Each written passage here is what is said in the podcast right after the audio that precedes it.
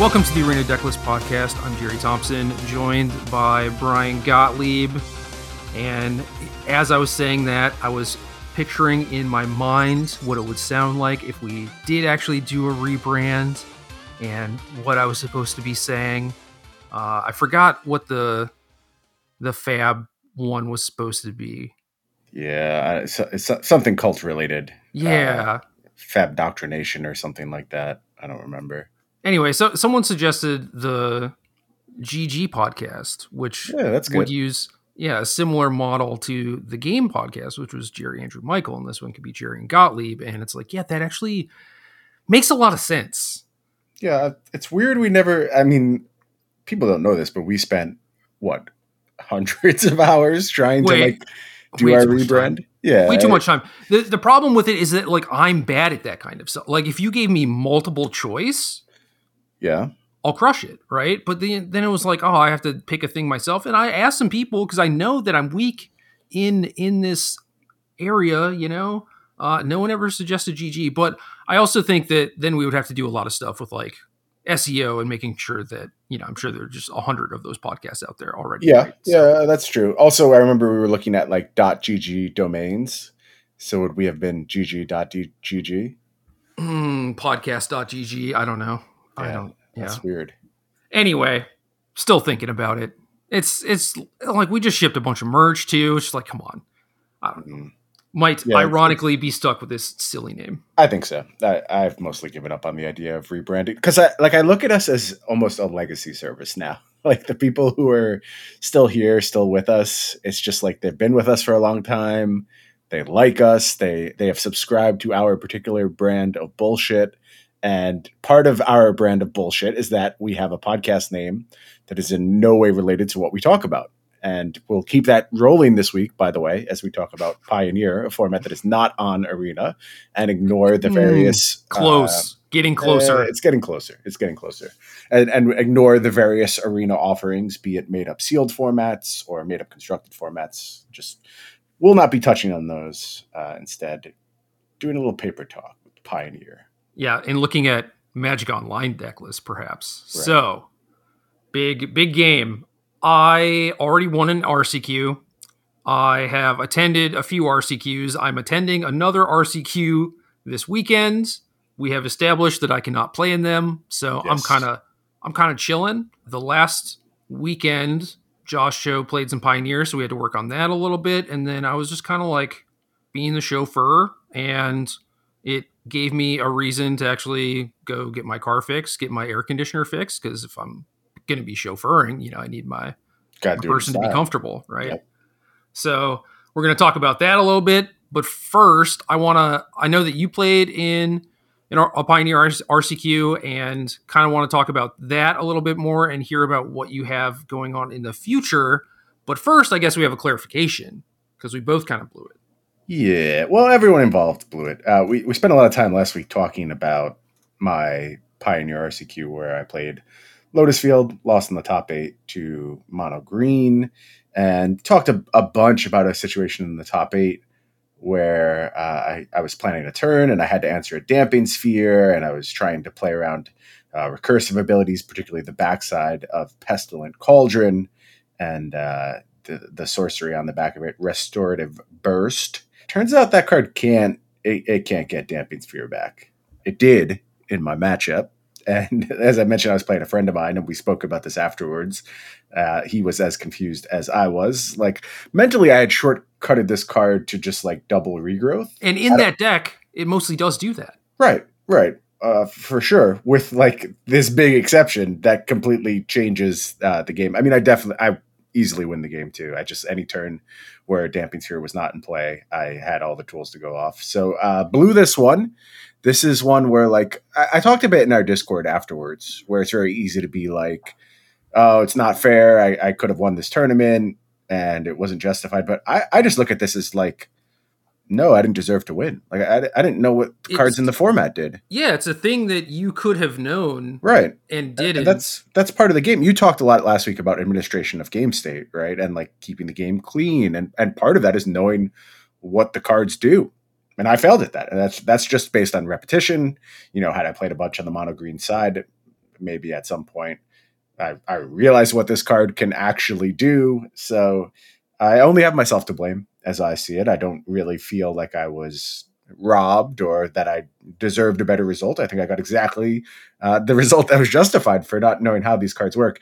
But you said something that I thought was like really funny.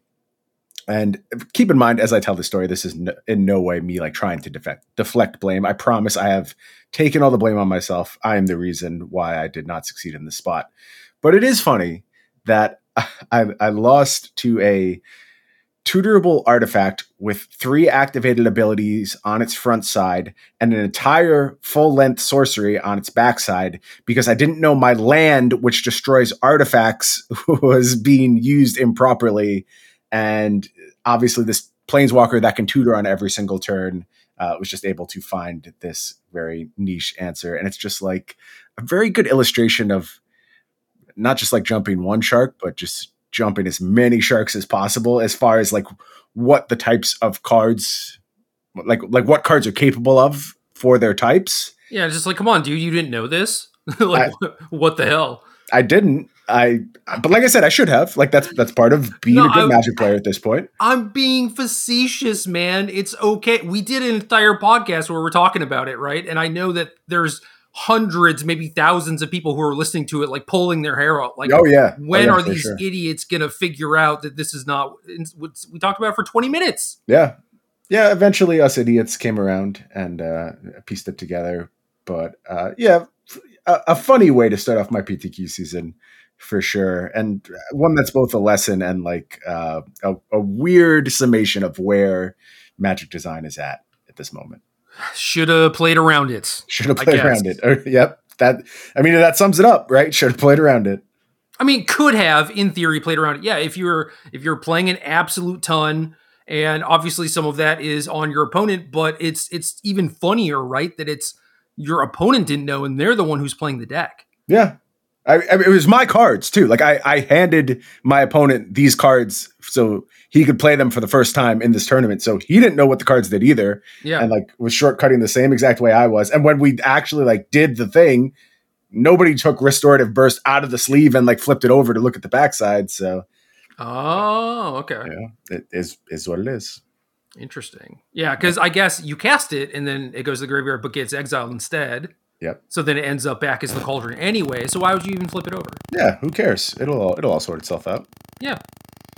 Uh, well, with with that out of the way, uh, do you still like Lotus Field? Would you still play it? Do you have any Pioneer stuff coming up? What do you have coming up? I don't have anything until a modern tournament next month. That's the Ooh. next thing on my schedule. Ooh. Yeah, so I have a, f- a few things going on. You know, I have a Flesh and Blood tournament this weekend, and then I, I head to France for the Pro Tour. So uh, a lot of stuff going on, keeping me busy on that end. But I, I, am excited to like have a little time to figure out modern before that comes around. Uh, you know, probably just play the best deck. I'll, I'll play your deck. I'll trust you. I think you you have this one figured out. So uh, any tweaks that you have going on that, I'll make, and I'll I'll be a, a four color grinder. I'll even shuffle up the full 80 cards, man. I'll I'll do the work. I'll figure it out and I'll mash them together in a nice big pile and they're probably going to have to be double sleeved so we'll we'll work through it though. I'll i'll burp them you know the burping process where you put them down and you give them like that cpr maneuver where you kind of pump on them a little bit and then i'll put some heavy books on top and we'll do it all. Yep. we'll make it work. Yep. Hate it. Yep. I mean alternatively i could just mail you my deck, which is single sleeved. And I, I, guess actually there's like time for that. Like I, uh, part of the reason why I've never really considered that is because I don't want it to be like a rush thing and you know make you run to the post office and get it here. But if I know I'm not playing until September, maybe I actually will take you up on that. Maybe that's the best way to handle this. No, because my executive dysfunction only responds to to panic, panic and deadline. Mm. So you give me a couple weeks, it's like those weeks don't exist. Yeah. All right, we'll check back in on this uh, about a week before. We'll, we'll figure it out. So played some Pioneer last week. Josh is going to play some Modern this week, and I th- I think we figured out a thing for that. I, I don't know if it's better for. I think you should just play Elementals probably. Um, okay. But I think he figured out like a different thing that might be good. So we'll see how that goes. I'm not going to talk about that, but I will talk about the pioneer work that we did last week.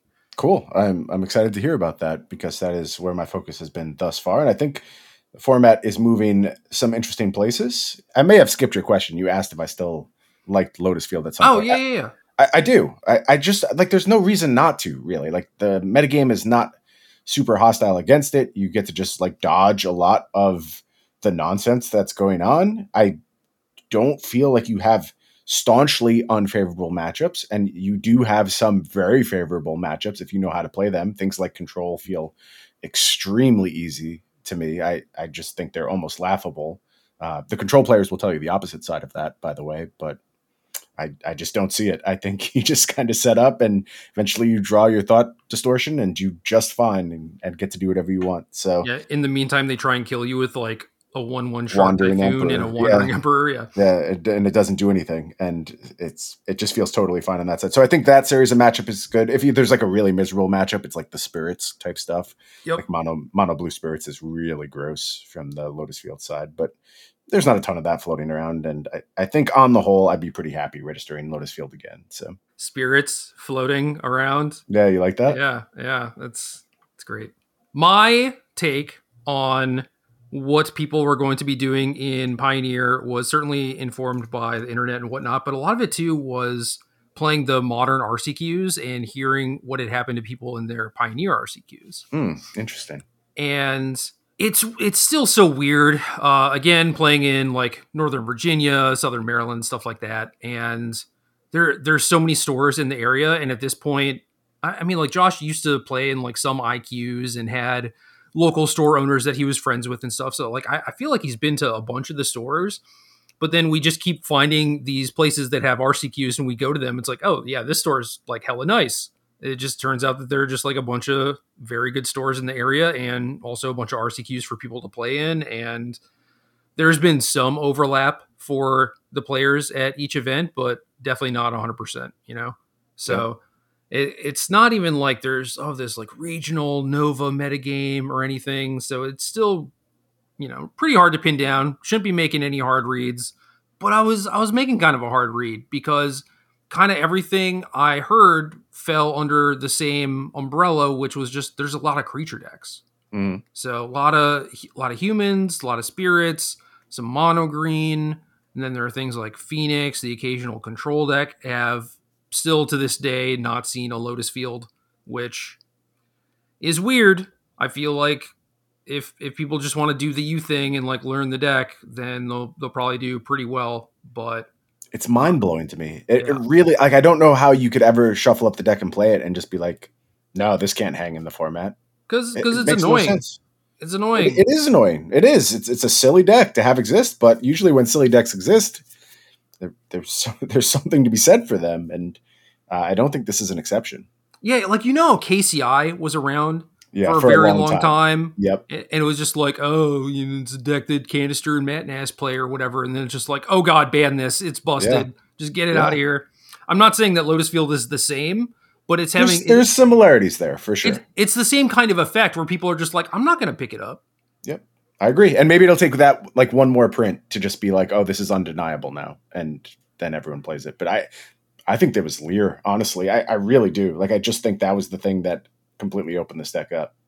Yeah, I believe that, but uh, I don't know. I'm an expert. I don't I don't know what the fourth side of various cards does specifically. That is true. Yeah. How can I? How can I say anything? I don't even know the format. I don't know what the backside of that card does. So Yep. And I, I don't know. Lotus Field has a lot of those cards where it's just they, they should have a scroll bar in the text, right? But they don't. So Yep. anyway, thought thought about the creature thing and and what to do, and I think that there's a lot of different ways you could go about it. Where, well, it probably means that Spirit is not great. You're going to have some very polarizing matchups, and something like Phoenix is good against some of the creature decks, but not all of them mhm. you could make the argument that mono green potentially goes over the top of the creature decks and you have some pretty big walls to get in the way of their stuff and whatnot. So there are a lot of different ways you could take it, but the thing that I liked doing and thought would be really good was taking Rakdos Sacrifice and then going a little bit more creature heavy with Priest of Forgotten Gods. Mm-hmm. Yeah, we talked a bunch uh, over the last few weeks about how Priest of the Forgotten Gods could potentially slot into this format. Uh, so cool. I'm, I'm not super shocked to hear that. Yeah, uh, Josh lost playing for top eight in both the things, and it, I didn't watch all of his matches, but it was it was pretty funny watching. I don't know something like eight or nine games, kind of late in the tournament, where he's either like playing for top eight or it's the round before or something, and never saw him draw a priest. Never saw him, uh, or like rarely saw him draw like deadly dispute village Rites, and like chain those together or whatever so the games i watched were just like so anemic and pathetic where it's like your hand is like oven claim push shambling ghast or whatever and then you just try and do something with that which mm-hmm. you, you you don't really have some any good draw steps in the first couple turns and you're just like yeah i guess my turn four is buy Jegantha, turn five is cast Jegantha or whatever. It's like the, the deck looks so bad when when that's going on, right? So I don't know. Yeah. Think, do, you, do you think this was a construction issue or just like a, a variance issue and you caught the poor end of his draws or what do you think was going on there? I think that there's some stuff to do. I mean, I, I tried to hedge a little bit for control, which maybe you didn't need to do. And things like Ob Nixilis main deck might have been worse than playing a couple fables and just having the additional filtering and whatnot. But it's like Mhm. you have you have a bunch of unlucky witnesses and deadly disputes in village rites and priest also cycles and Are, are you max on all those cards? not no not max. Okay. I mean I have I have four witness, four priest, uh, three dispute, two village rites, Okay. and then for a little bit I had a call of the death dweller too, which could you know rebuy the Yep. priest, but or the witnesses.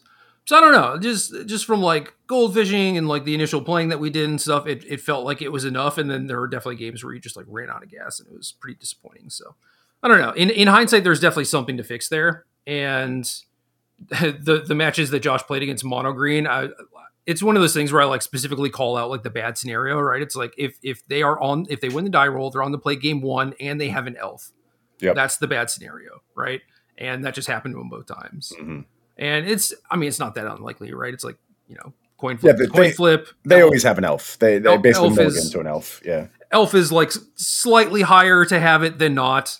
And it's like, okay, they basically won two coin flips against him twice, which the more instances of that happening, the stranger it's going to be. But it's like, you know, if they're on the play, if you're on the play and they have an elf, you have a lot of ways to kill it even outside of like the fatal push stuff because Yep. you can shambling ghast sack it to whatever and you're generally in a pretty good scenario or even if you if they have an elf and you get to play priest and then pass to them they they don't really have good recourse against that either it's just like Right. when you- specifically you're on the draw so the mono green matchup is probably closer than i thought it was going to be and then uh, phoenix game one is pretty bad but I, I felt like we made that up in sideboarding Okay. Yeah i mean overall I, I do think that yeah if you're playing against a bunch of like tribal creature decks human spirits whatever mayhem devil priest of forgotten gods are just gonna absolutely crush people and then i don't know decks decks like control or like rakdos mid-range stuff like that are also pretty easy for the deck because you have a bunch of card advantagey things going on you know Yeah, you just grind it out. Yep. So it, it didn't seem that bad to me. Obviously, Lotus Field was the one thing where it's like, yeah, you're probably dead, but you know there are no Bryans here, so it'll be fine. There's on, there's only one Brian, and uh, apparently that's true in this metagame as well. So just keep doing your thing. Don't worry about Lotus Field.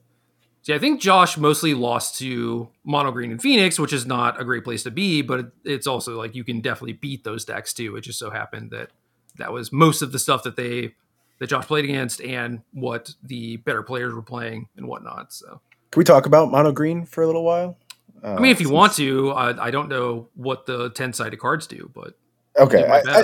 I think you'll know you'll know enough to to have some opinion on what's going on with this mono green deck. It is, uh, you know, we, we talked a bit about how like I bought into this deck. You were very skeptical. It sort of fell out of favor for a few weeks, and we saw a lot of like Lifebane Zombie hard hate floating around. oh yeah, Uh, Oh, I brought I- that stuff up to DC. I was like, I don't know if you want Lifebanes or invoke despairs or whatever, but you know, we can we can hate on this deck as much as you want if you want to. Yeah, I mean, I would think about it. I, I think the deck is actually quite good, uh, quite flexible in how it's able to play games. Like obviously it just has these very explosive things, but Karn is Karn's a messed up card. Like it, it really is like one of the top 10 planeswalkers of all time, very easily, in my opinion. In, in this format in particular, it really hits the sweet spot of being like just fast enough to matter against everyone, I think. Like it, it even is super influential against like Lotus Field. And part of that is like obviously, you know, turn one elf that that changes things a lot uh, for this card. But this combination of planeswalkers they're putting together is so interesting. And and the really interesting one I wanted to talk about are these Bolas Dragon Gods that are now in the deck. And like No. the, fir- the first time I saw this, I was like, this is utter nonsense. This is a complete lark. The second time I saw it, there were two copies of Bolas Dragon God in the deck, and someone went down much further. And it turns out now people are just like, this is an unshakable, indisputable part of the deck. You always have one. Part of it is that you can use it to enable one of your infinite plans, which is like uh, whatever, I guess. Like, sure. Do you think this it. actually answers a problem for the deck? Like, does this do anything that you couldn't do before? That's kind of the problem to me is that it, it doesn't necessarily fix any problems uh, unless you're talking specifically about, you know, maybe the mirror match.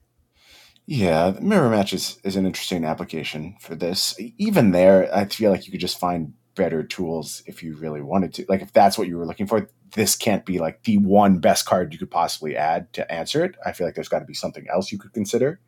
Yeah, I don't know what to make of this. My, my first impression was this is a very silly idea. The more people play with this deck, the more they seem to view it as indispensable, and I'm sort of defaulting to the knowledge of people who have played the deck more than I have. But I look at the abilities of this card and I'm like, I I don't really fear this whatsoever. I, I don't know why I would fear this. And basically it's just being used in some spots to draw your deck alongside the chain veil, which is fine, but like if you're doing that kind of stuff, you can usually figure out a way to win anyway. And I, Correct. I don't know, man. I, I I'm not sold yet, and someone's gonna have to make a more compelling argument to me if they're gonna sell me on this card. Uh, I- I think if you like have the one in your deck, it's probably fine. You probably get away with it. Like you you mulligan very well. You do see a lot of cards in general. You see Oath of Nissa many many games, so it's probably not going to bite you too many times. I am just not on board with it really solve anything for you either at this point. Yeah, I, think it kind of showed up as as memes and definitely had some applications. And people were at first they're like, "This is silly," and then a lot of people got on board with it. And then kind of like my last take on it was that people were just like, "Okay, never mind." Like we're sort of off this. Um, but I, I could definitely be wrong about that. Yeah, so mostly looking at results of the two challenges this past weekend. That's all we really have to go on for like quote unquote hard data. And there there is a Bolas uh, in in Bo Matt Courier, actually Bo Matt Courier, uh, a patron of ours, doing very well in these pioneer challenges with mono green. So we could ask uh, their opinion, see what they think. But I there's just not a lot of mono green in this particular sampling of pioneer challenges so I, I can't really make a takeaway all i know is that when i was looking at lists throughout the last few weeks i've seen the numbers go up not down like i've seen some people playing two copies which was wild to me and almost everyone has one at this point Yeah, I don't know. I'm not gonna stop you. Live your life. there you go do you remember when this like uh oath of nissa thing to play an off-color planeswalker first showed up No.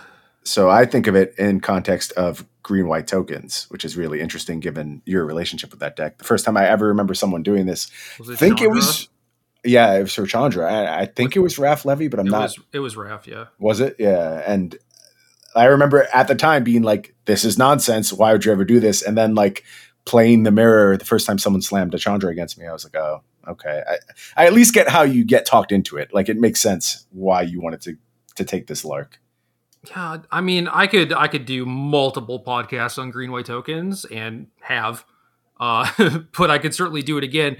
And while that is an effective tool in the mirror, it doesn't mesh well with all of the other stuff that you want to be doing. At least the Bolas does. Well, you know, like it does mesh with your overall plan and is an additional combo piece in addition to like a disrupting piece but the the Chandra thing was like, yeah, it's it's like solid in a vacuum, but ultimately you're just trying to like build your board, do some stuff with Evo Leap, eventually cast Tragic Arrogance if you need to, You know, and the Chandra is just like uh, I guess a thing you could do in the middle there if you wanted to, but it doesn't necessarily win you the game outright and it doesn't feed into what your game plan is ultimately going to be so. Yeah it's almost a hedge in and of itself right? Like its existence is designed to do so many things that you just would be better off in a lot of instances focusing in on the main thing you're trying to do. Yeah i mean i see the upside for it but there then there are definitely the games where it's like keeping in the the small nissa in those games where it's like mm-hmm. yeah if you draw it it's like an okay card but it's not contributing to anything Right. And the the Chandra sort of does a similar thing, where yeah, maybe there's a specific instance where it ends up being okay, but ultimately it's you're just going to draw it and it's going to be like a ham sandwich compared to what you're trying to do. You know, it's like you yep. you're playing you're playing burn and you draw like an archive trap or something. You're just like, okay, I guess I could mill them out, but like, really, is this going to happen? You know? Yeah, the example I always like to use is like uh, mental misstep and legacy burn. I remember when that was popular for a long time because it's like, oh, I can interact with my opponents now.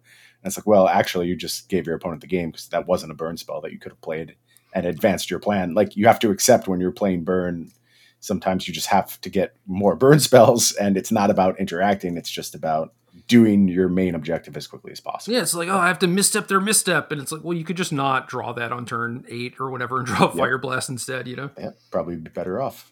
So yeah, I don't I don't know. I I certainly like respect the fact that people are doing it and as far as things to try, this is not very high up there on like the nonsense scale. Like it's a nonsense card, but it just happens to do a, a few things that the deck actually wants to do, mm-hmm. right? Mm-hmm. But yeah, castable off of just oath is still very strange to me and I don't like it. Scary. It's scary for sure. Okay, that that's about as much as I wanted to say about mono green because obviously mono green is now on my on my shit list for having too many words on its cards. so, is there anything else you saw in your uh, PTQ experience that impressed you in terms of not your deck, uh, things either Josh played against or just trends you saw throughout the weekend that really stood out to you? It was pretty normal. You know, there there were definitely things that showed up a open little metagame, bit, wide open metagame. Well, this the stuff that I described, like there was not a ton of humans. There were more spirits than I thought there would be. There was maybe not as much mono green, but you could tell that it was you know the the people who were plugged in online that were playing mono green. Also, the people who were probably able to switch decks or like acquire cards easily mm-hmm. were the ones playing mono green. So you know, if, if you were a person who was like, well, I'm just playing like my Pioneer deck or whatever, it's very unlikely that you chose that deck, but because it's like relatively new and also because it's like pretty complicated. Uh, th- there's always been like some version of mono green though as part of the Pioneer. Like it was it was the first deck of Pioneer, right? Yes, but also the deck was much different then, right? Oh, for sure, for sure. You know, and, it, you know, and Nissa deck, and you have you have the Planeswalker, Storm the Festival, Cavalier, the Troll. Like that's twenty cards different than than what it used to be. Yeah, yeah. Like I've I've played mono green devotion in standard, pioneer, and modern, and if I tried to build that deck from the cards in my collection, I would fall very short. No, that's fair. I, I same exact place as you, where I've played devotion in every single conceivable format, and I had to order a bunch of cards. So I feel you. Yeah. So I I don't know. I mean, the, there wasn't a lot of Rakdos sacrifice, but I think that like sacrifice was pretty firmly like tier two, maybe even like tier point five kind of stuff, where mm.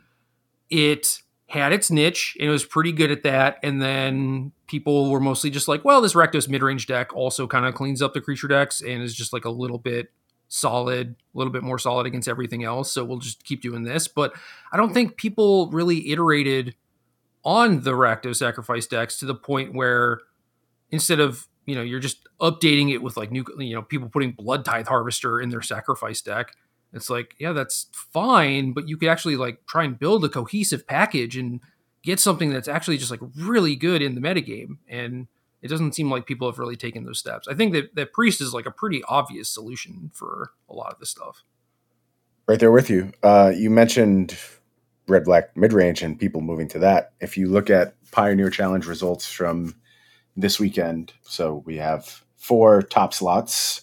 Three of them are claimed by red black mid range. Uh, first and second in the Sunday, or excuse me, the Saturday event, and then first in the Sunday event.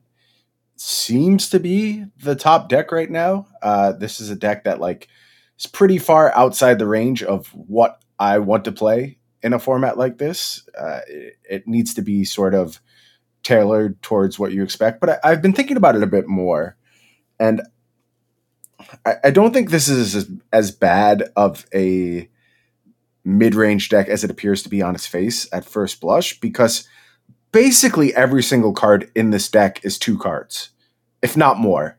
So we start with Chandra, which obviously four modes: removal spell, card advantage, ramp, whatever it wants to do. Bloodtithe Harvester, a three-two that's also removal. Graveyard Trespasser, Graveyard Hate plus, you know, persistent damage.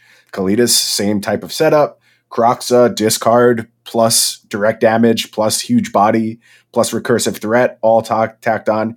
Then we have our removal spells, but even there, something like Cut to Ribbon showing up, which functions as both removal spell and direct damage. Bonecrusher Giant is just two cards stapled together. Unlicensed Hearse is your Graveyard Hate, as well as a source of damage. And then Fable of the Mirror Breaker, again, one of those cards that just kind of does a little bit of everything threat, yeah. ramp, card drawing. And when you start to look at it that way, you're just like, well, if all of my cards can do everything, then mid range actually makes sense. You're not dealing with traditional mid range problems where you, you know, are doing one thing in one game and another thing in another game. You just get to choose what thing you do all the time. And I think that's so key for this deck's success. And it's also working out in its favor that one of the big things pushing me away from this deck is I felt like it could be completely fine, but you have to kind of gin it. Like you have to have the right setup. You need to know exactly what sideboard slots you need to dedicate towards what matchups. And that was just not a position I was ever going to be in for this Pioneer season. So I didn't want to go ahead and try and do that. I don't think it's as bad as I made it out to be. Uh, there is still some of that. You certainly, you know, the right number of Lifebane Zombies and go blanks and all of that stuff is going to be very very important but the modality of all these cards is covering up a lot of typical mid-range weaknesses and i i am mostly a believer at this point again I, I don't think it's the right deck for me i think it's one of those decks though that it's really good at letting better players beat up on less experienced players because you do have that decision making ability you are able to shape the games in the way you want. And it's just like pretty consistent too. With all your cards doing multiple things, you generally get to sculpt your hand and participate in every game. So that's that's a really nice place to be for a season where you're trying to kind of exploit some skill differentials. The thing that I don't like about this deck and isn't necessarily a large problem, but certainly could be a problem and is the way I bet you lose a lot of your games is just falling behind on mana usage effectively where mm-hmm you know, it's the same thing with like mono green being on the play with an elf or whatever, and they play like a, a troll into like a Kiora and another spell into like Karn and another spell, and you're just like, oh, dreadbore that or whatever. You know, yeah, you the catch up mechanisms are not there, right? And you're you're playing everything on your face. Like, yeah, your cards are are modal, but you have to spend like two or three or four mana for all of your stuff, and you're getting decent rates, but if your opponent has a good draw and they're doing the stuff with like the really good rates, you are probably just going to fall behind. And yeah, no no way to really come back from that outside of you know you make some of that stuff up in the sideboard with like Lifebane, invoke despair, whatever. But that that's my my big issue. But it shouldn't really happen all that much. And like I said, you can you can sideboard around it for sure. Yeah, I think also people are opting out of doing the things that get those ridiculous returns on rates. Like we're talking about people refusing to show up uh, with Lotus Field. I mean, I'll I'll play Lotus Field into this deck all day. And and yes, they have their they have their thoughtseize, they have their duress, they have their go blank. Those are nice tools. I'm not saying you you know you walk all over this deck, but you're still very happy to play it, and you will win more games than you lose, even if it's only slightly in Lotus Field's favor. I still am quite sure it is in Lotus Field's favor, but people just aren't doing those types of things. They're not putting you in the grinder. And if we look at this you know this body of of these two tournaments, there's only a few decks that I would classify as like really trying to sidestep the type of stuff that these mid-range decks are very good at answering. So things like Phoenix are very much participating in this game, this resource game where they're trying to accumulate a graveyard and you know they're trying to eke out advantages. I, believe Rakdos can crush those type of setups. Things like spirits. You know, they're they're not particularly fast. They're not snowballing the game. They're not making those huge plays. They're just eking a little value here or there. I mean, theoretically, there's collected company, but we know that card just misses all the time anyway. So that's not going to get you ahead. And that's really the even if you want to pretend like it does something, that's the only tool you have to really pull ahead like that and get that mana advantage. Um, no, I um, would I would want to focus on Curious Obsession and Geistlight Snare. Sure, yeah, that, that makes sense to me, and and that's one of the reasons why I've said throughout uh, I think the mono blue setup is a little bit better because you, you can do things like that and you can just go ahead and snowball the game really hard on these mid range decks and, and possibly find an advantage that way. So I, I think the reason this deck is having so much success has a, a few very, very good reasons. There's the fact that it is just a well constructed deck, it does a bunch of things really well. I also just think people are kind of letting it run free and are, are content saying like no i can beat this deck and really not giving it the respect it deserves i think the metagame is going to have to shift around red black i don't think you're going to be able to like force it out with your sideboard choices or your deck construction choices i i, I think it's got to be actual deck selection and it's yeah. got to be some of these bigger hammers that swing really hard at these type of strategies yeah i agree with that. I mean I, if there were more control decks like bigger control decks i think if it's if it's blue white and they're just trying to like you know wanderer and trade fairly I, I can see how the Rakdos deck would win or whatever. But if you're playing yeah. like a super super hard control deck where you go really big then i think Rakdos is probably just going to have like too many dead cards not enough of a clock whatever. And it's it's going to be pretty tough for them. But those kind of decks would need to be good in the metagame, and it's getting to the point where it is now because of the prevalence of Rakdos. Or, you know, mm-hmm. Rakdos is a thing now, and maybe stuff like Lotus Field can come out to play because when these decks started, they had like the Epic Spheres or moons in the sideboard, and I, I see, you know, the occasional Alpine moon. Yeah, but yep. they're definitely not just like they're definitely just like ah, you know, uh, there's not much Lotus Field. How much do we actually have to care about this? Probably not at all. Yeah, and it's it's time to get punished. I, I, think so. It was really interesting too to mention, like you you were describing how the control decks aren't really doing a good job of going over the top, but obviously, like Yorion control decks exist, right? There are tools in this format to do Fires of Invention Yorion type setups where you're just absolutely massive, but they're not choosing to do things like that, and uh, maybe correctly so for like the broader metagame. But as soon as the focus comes on this very fair mode of Rakdos, I, I do think you can start to look towards those type of strategies again and just absolutely bury them in endless advantage. And and they can't keep up with things like a Yorion you know generating four or five cards worth of value. It's it's just not realistic. Yeah, where's where's the enigmatic incarnation deck? Oh, here we go. Eleventh place. Yep. On seven thirty. Yep. Yeah, this is a really good example of exactly how the format could start to shift to punish these. And there's also like there's something uh, in third place in the other event, like the Titan of Industry transmogrify deck, which is a, a, little bit more vulnerable. Like these decks obviously do a pretty good job of interacting with creatures at instant speed, but still, eventually there is like a large enough setup where this can just go over the top and and maybe blow something up. So I think things like that are interesting as well. Yeah, a person at one of the PTQs had me look at their deck, and it was it was pretty similar to this, and we got to yeah. talk about it a little bit. It was it was pretty interesting, but yeah, it is interesting. Yeah, they, they started with like fires Yorion from uh, Nassif, I think is who they mentioned. Okay, but it was like the same kind of deal, and I don't know. I, I tried some of this. Obviously, it's different, but I tried some of this stuff in Explorer, and then you play against the Rakdos decks that just have a bunch of fatal pushes and stuff, and it's just like, oh, like their bad removal spells are actually kind of live against you.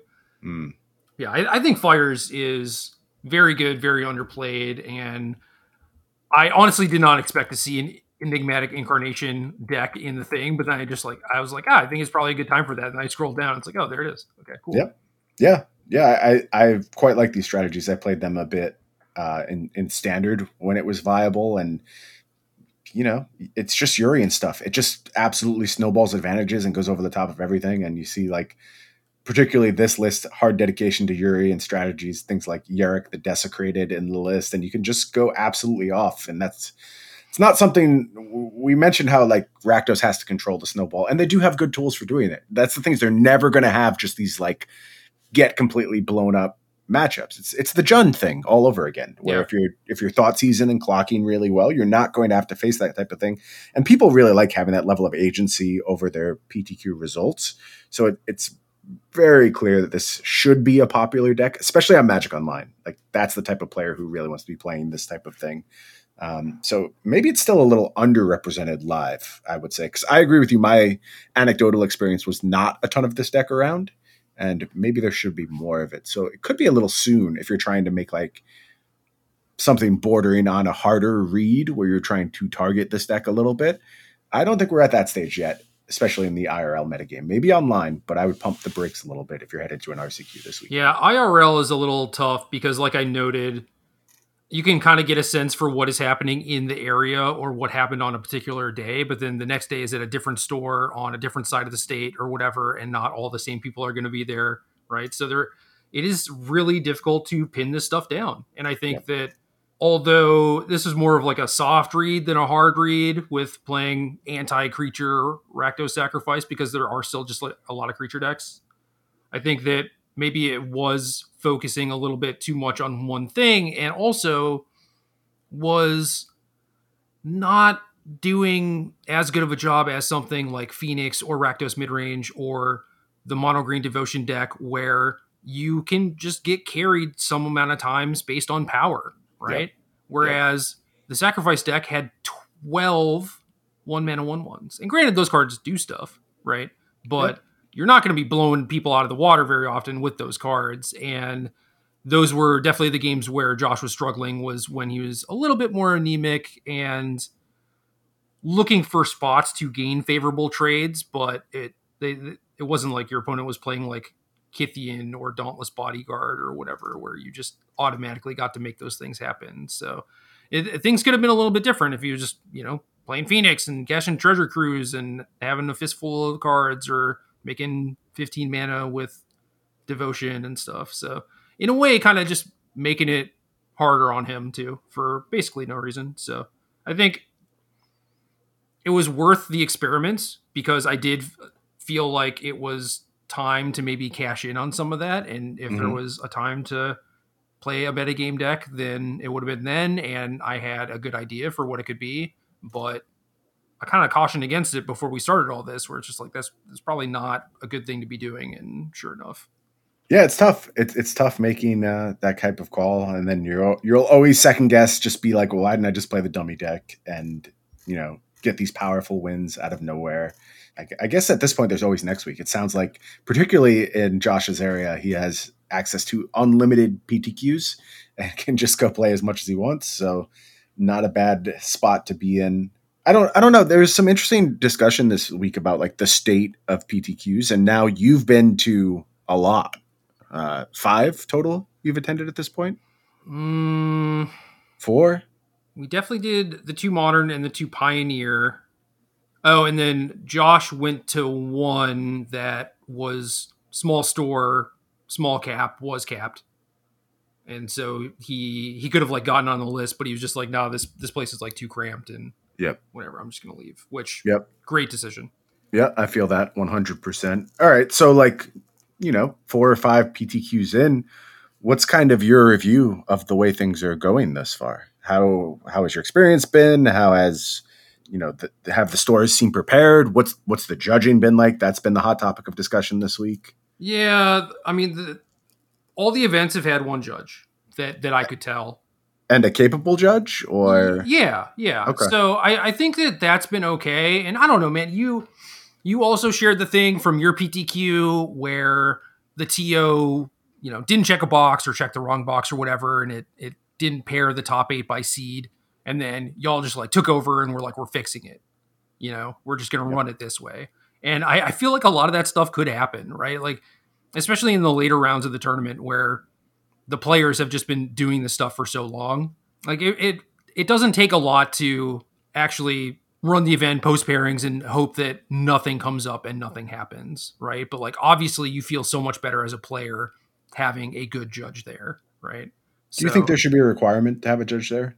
Yeah, I, I, I mean, I do, but it, it, it's so bad. It's like the, the store gets charged for the kits, and then then they have to pay someone else, and then they you know don't have the best prize support or whatever because they're already in the hole and then the players complain. It's just like god damn.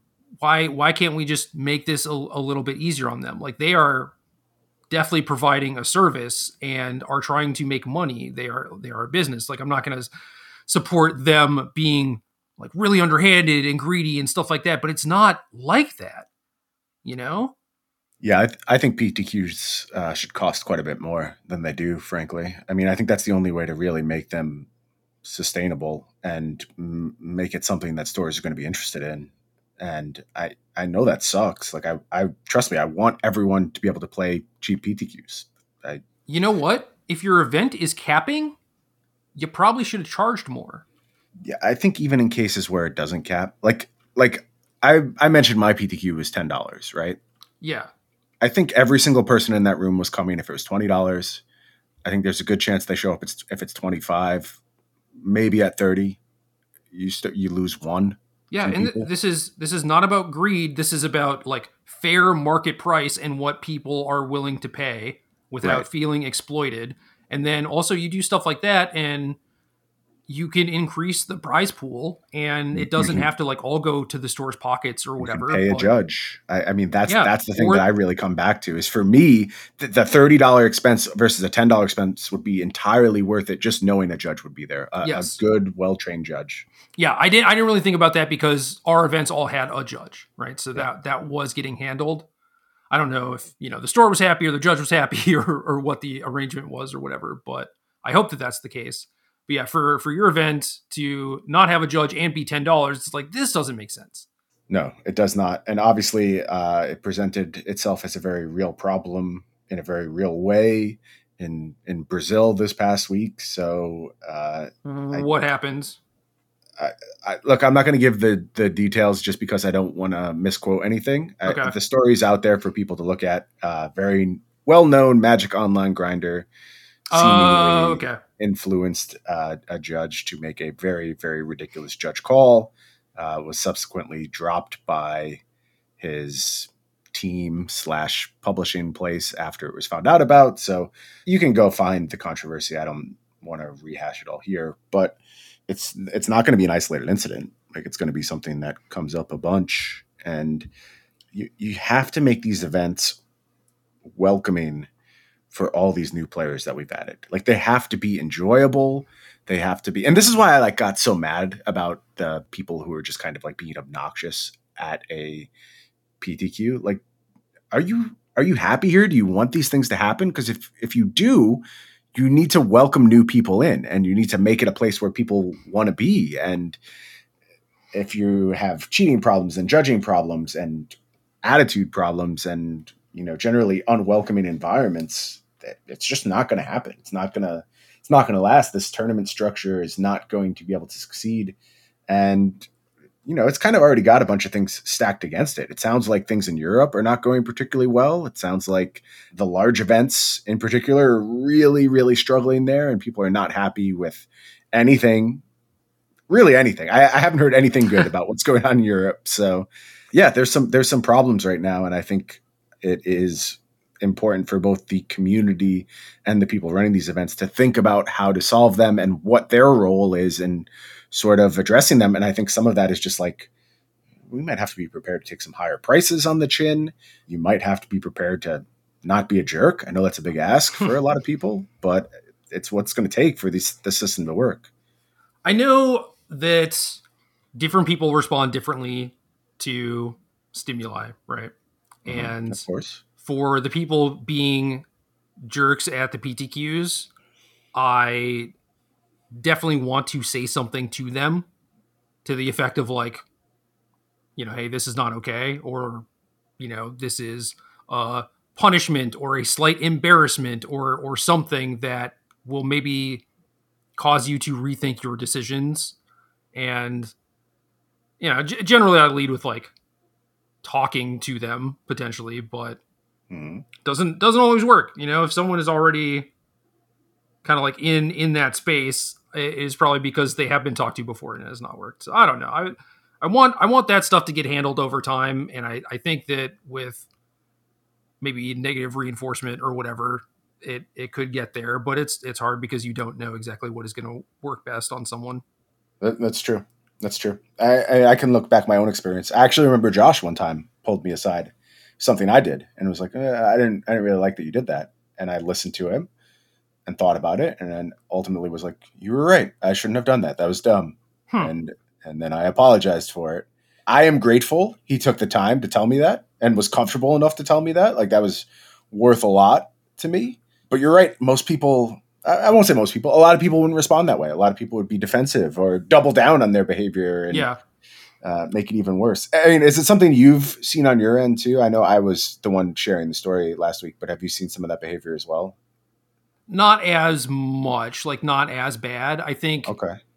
you know maybe it's the crew of people who are aware of the ptqs or the the people that i'm within earshot of their conversations of or whatever you know just like alex majlaton tommy ashton you know those sorts of people who are just 10 plus year veterans of the game with Yep. multiple pro tour appearances you know it's like they're they're not going to be like that right?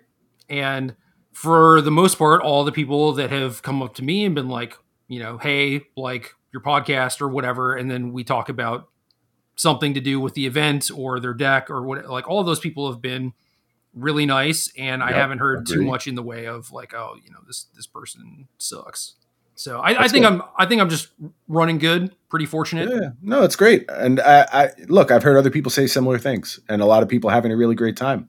And I'm stoked to hear that. I'm, I'm glad a lot of these events are going pretty well. Certainly a mixed bag. I don't want to paint a doom and gloom scenario, but I, I think they could be better in a lot of spots, and I think they will get better if we keep working on it. So the problems that i see so far is that it's hard to find a schedule and like we we knew that these events were coming down the pipeline for a while and then it was just like oh the schedule went up they're happening next month yeah, and then you just suddenly have to plan for eight weeks of stuff and it's a long season, man. It's, it's a real yeah long and season. and the schedule is not complete so just occasionally there are like random things popping up on the schedule that weren't there before and so it's it's just weird and the, the stores have not been super great at advertising their stuff which i don't know. I don't know what a store is supposed to be focusing on. Like does it really matter if your website is constantly updated? Like are people really checking that? Or should you be focused on like your newsletter or your facebook page more or Yeah, I don't, I don't have an answer for that.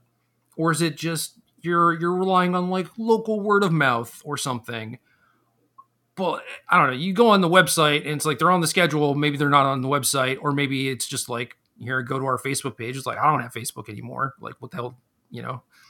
But then the wizards website and their website say that there are different start times or different entry fees and you know? Yeah, I've seen that. It- it's just stuff like that where it's like ah i don't i don't really like this. I wish that it was done a little bit better. I wish that there was a more centralized hub with this information. Or even like the the wizards event locator has a lot of information about the event but it's generally just like kind of nonsense right it's like oh come into this store and play modern and it's just like you don't need to write out the words with a descriptor right, Right. just like Standardized form will get the job done. Right.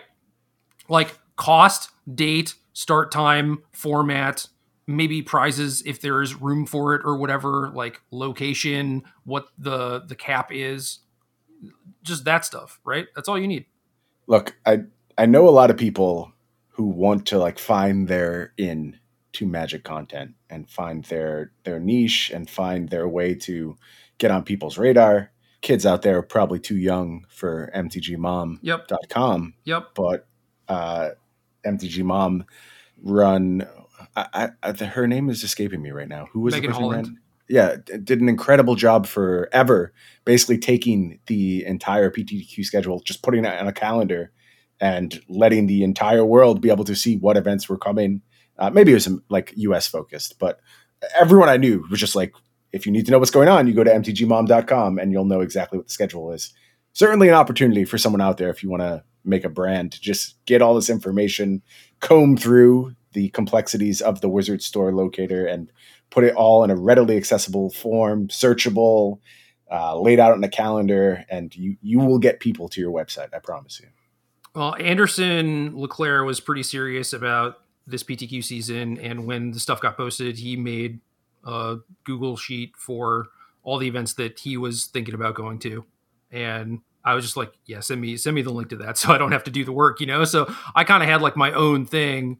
Uh, mm-hmm. he, and there's like, there's other stuff like that going on. Like yeah. people have sent me spreadsheets that are like, here's the ones in my area, and the area like like Pika sent me one for the tournaments he was going to, but are just kind of like a little bit outside of my range and not covering some of the other places on my range. Yeah, so, so, so you see like the mass focused ones or whatever, Yep. but yeah. Yep. It- so for Anderson's like east of me, right? And then I was talking about going up to DC where, you know, I have reason to go up there because Joe lives there, but like maybe Anderson doesn't want to go up there because it's a little bit further than he would like to travel or whatever. So yeah, I see Anderson's thing, which is pretty good and fairly encompassing for me, but then there's also like the entirety of Maryland that I need to look into. So Yep. Yeah.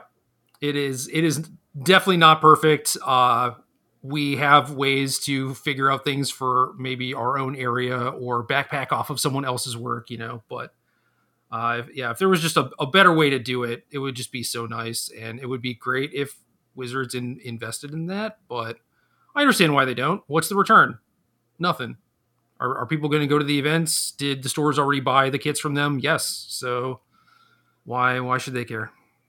I I do not have answers to that question anymore because all evidence points to the fact that they should not care based on how much money they're making. So keep keep doing you, Wizards. enjoy enjoy those dollars. Yeah, but I don't know, man. Especially after like pandemic shutdowns and stuff like that. Like I realized that Magic still sold pretty well, but not all stores were, you know, 100% reliant on Magic or whatever, and they still lost whatever like foot traffic and just so many other things, right? Like the, the stores almost certainly did not do well when Oh sure, but they, down. they don't give a shit about the stores like that. that I know, matter. but they should. That that's kind of the point that I'm getting to is like, all right, so you have these guidelines in place for what is, you know, WPN, WPN premium, blah blah blah, and then it's like you reach this certain threshold and like now we will allow you to buy a PTQ kit from us. It's like really just give it to them.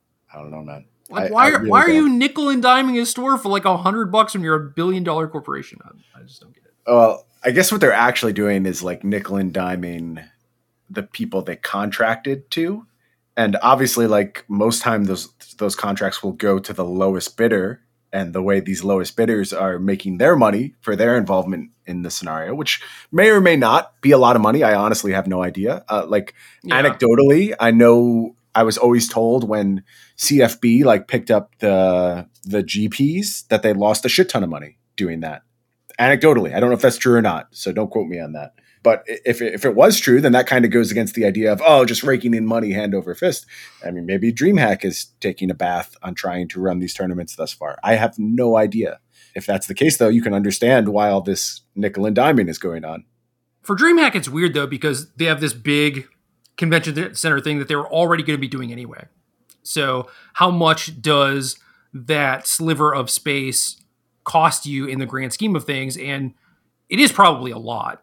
You know, it's it's not like oh yeah, we just have the extra space, whatever. And you got to imagine that anything that is on the floor is bringing them in a bunch of money. So then, if they're taking the magic stuff on themselves, like that, that's someone else who could have been paying for your your show space. So I don't know, but it, it does seem like so small compared to the rest of their organization that yes, if they are hemorrhaging like a little bit of money just to do magic specifically, it's probably not that much. You know, it's not definitely not going to make or break them versus like It's not, but the, but the way that's going to work is like there's going to be a, a like a, a section of the company that's in charge of the magic portion, and they're going to be asked to make money, and the Oh, people yeah. in And charge then- of that section are going to have and then basically every, their asses on the line. every- everyone else in the company is going to try and like railroad the magic portion or whatever. or Just be Yeah. like, yo, you should you you guys quit that yet or Right. Uh, That's just how these things go when you're dealing with like large companies, and you know it's a lot of what influences Wizards' decision making as part of Hasbro. And it, if a company's ever doing like more than one thing, it's it's never as clear cut as you would expect it to be. Like there's always internal politics and Yeah.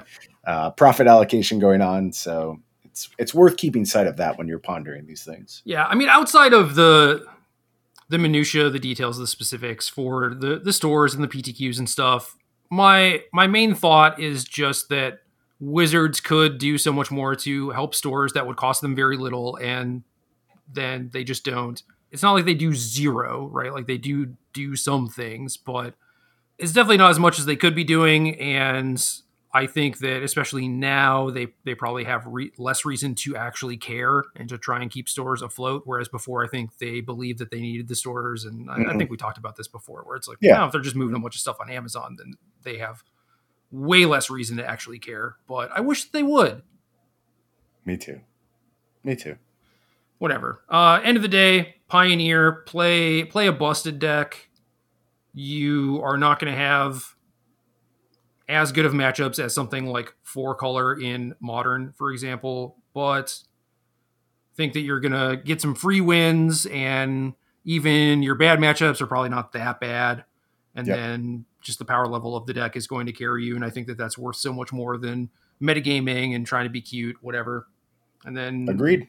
Yeah, for for modern, I would just I would still play four color, but I think that there are merits to exploring, you know, di- blue red and different versions of it, and trying to figure out what the best thing to be doing there is, or I don't know. It, it's so funny because like we, we, went to these modern PTQs and there was just no Living End, like no Cascade at all, really. Uh, mm-hmm. I think mm-hmm. the the Cascade deck that I saw was the uh, Glimpse one, and right. then interesting.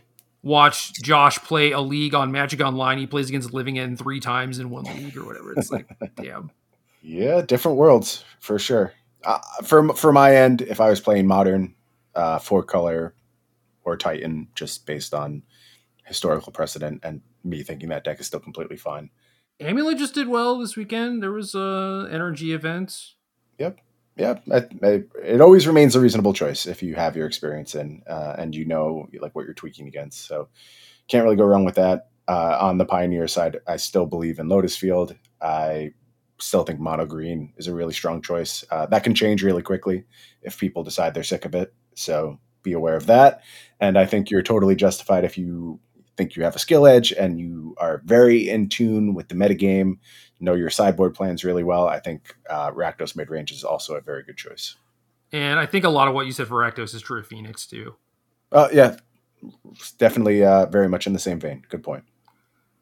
Yeah, I uh, I didn't see a lot of Lifebane Zombies, but it's just one of those things where you know the more PTQs go on, the more mono green shows up, the more winning it does. People just get sick of it, and then you just start seeing like Lifebane Zombies sold out at this store or whatever. Yep. It's like, oh no. Yep. It's weird though, like it's not the be all end all against mono green. Like no, it's not. It's just, just good. Like, very zombie proof in a lot of ways. Um, but yeah, I, I, wouldn't want to play against it for you know ten rounds be kind it's, of a It, it's like being zombie on top of like Thoughtseize and the removal. You know, it yep. is more about just like restricting your resources while actually clocking you, and it does yeah, attack it's, planes. It's another two cards in one, right? Like you're splitting the card in half again, but like very efficiently and yeah. on both sides. Yeah, and then Invoke Despair is just a pretty good cleanup card. Mm-hmm. So I I like that plan. I think it's good. If you expect a bunch of mono green, by all means do that.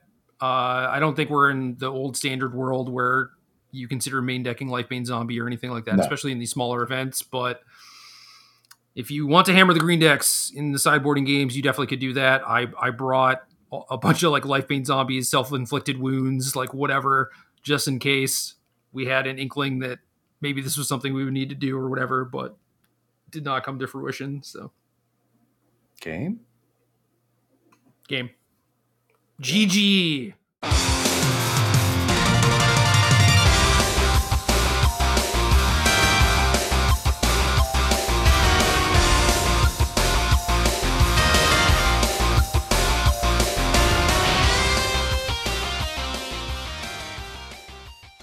Good luck.